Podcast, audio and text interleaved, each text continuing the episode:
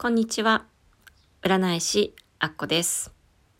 今日はですね、まず占い師になるために最初のステップについてお話ししたいと思います。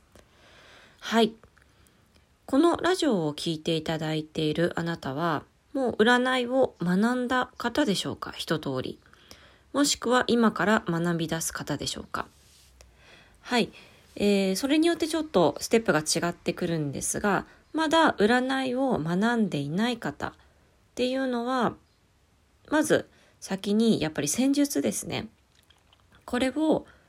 学んでいただきたいなと思います。これはですね、まあいわゆるお仕事で言うと、例えばカフェを、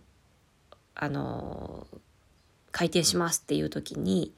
やっぱりある程度仕入れをしますよね。コーヒー豆だったりとか、あとお皿とかも揃えないといけないですよね。コーヒーカップとか。そんな感じで、占い師になるにはまず、最初の仕入れっていうのをしないといけないんですよ。それが戦術を学ぶことなんですね。で、戦術を頭の中に入れるということです。で、それができて、やっと、こう、売り方について学ぶっていう段階に入るんですが、まずは戦術。前回というか、最初のところの自己紹介で、占いには名牧草という3つの戦術があります。なので、ちょっと、もしわからなくなった方は、最初の一番最初の自己紹介のところを聞いていただければなと思います。で、私の著書、毎月7万円、普通の人が副業で占い師になる方という本がありますので、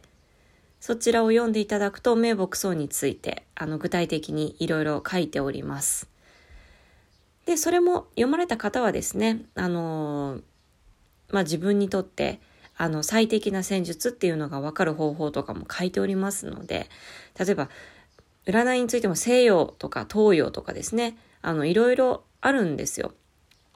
なんでそこもやっぱりリサーチが大事かなと思います。で、その占いを学ぶにあたってもまたここ重要なところがあってですね、占いって、まあ最近では YouTube とかネットとかに結構無料で、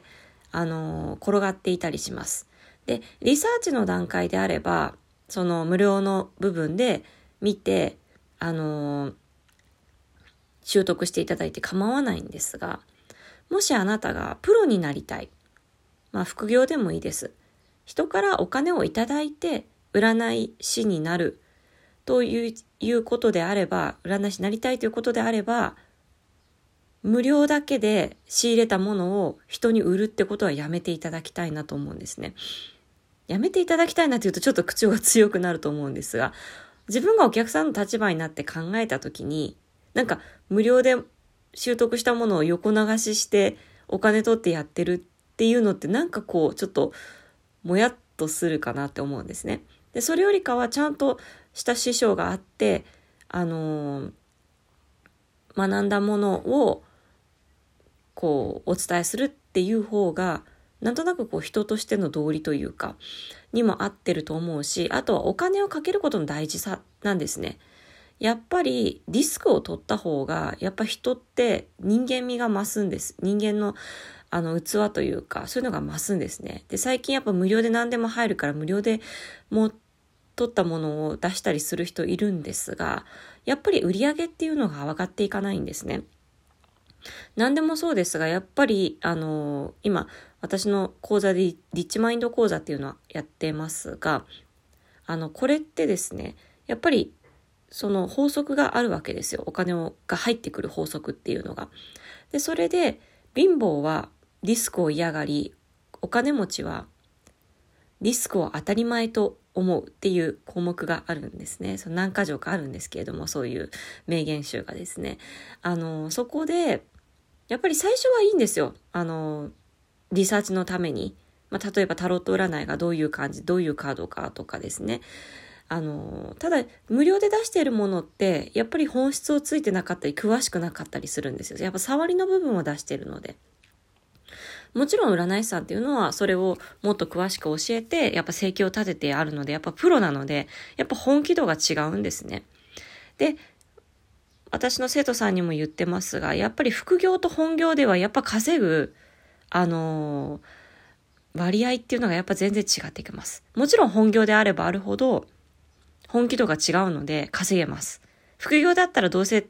副業だからってなって、まあ、やっぱ数千円とか、稼いでも1、2万、3万円ぐらいしかやっぱ稼げないんですよね。なので、まずはですね、あの、占いを習う。そして、その、あの、占いを習うってこの戦術って決めた段階で、ちゃんとした師匠のもとにお金を払って、あの、受けるっていうのが大事になってくると思います。で、そこでね、また、うん、師匠選びっていうのも大事なんですよね。まあ、今、ね、ネットでいろいろ出回ってるので、うん、ちょっと詐欺みたいなものもあったりするんですよ。なので、やっぱそこも含め、やっぱ自分の波動を高めていく。まあちょっと話が飛んじゃいますけれども、やっぱ自分がちゃんとしてるとちゃんとした、ちゃんとした人と出会うんですよ。で、自分がやっぱちょっとこう、なんか堕落さな人間って言ったら言い方悪いですけども、ちょっと波動が低い人間だと、やっぱそういう人を引き寄せるようになってるんですね。なので、まず、もう本当総合的にいろいろな人間力とかも大事になってくるんですね。自分で稼いでいこうと思ったら。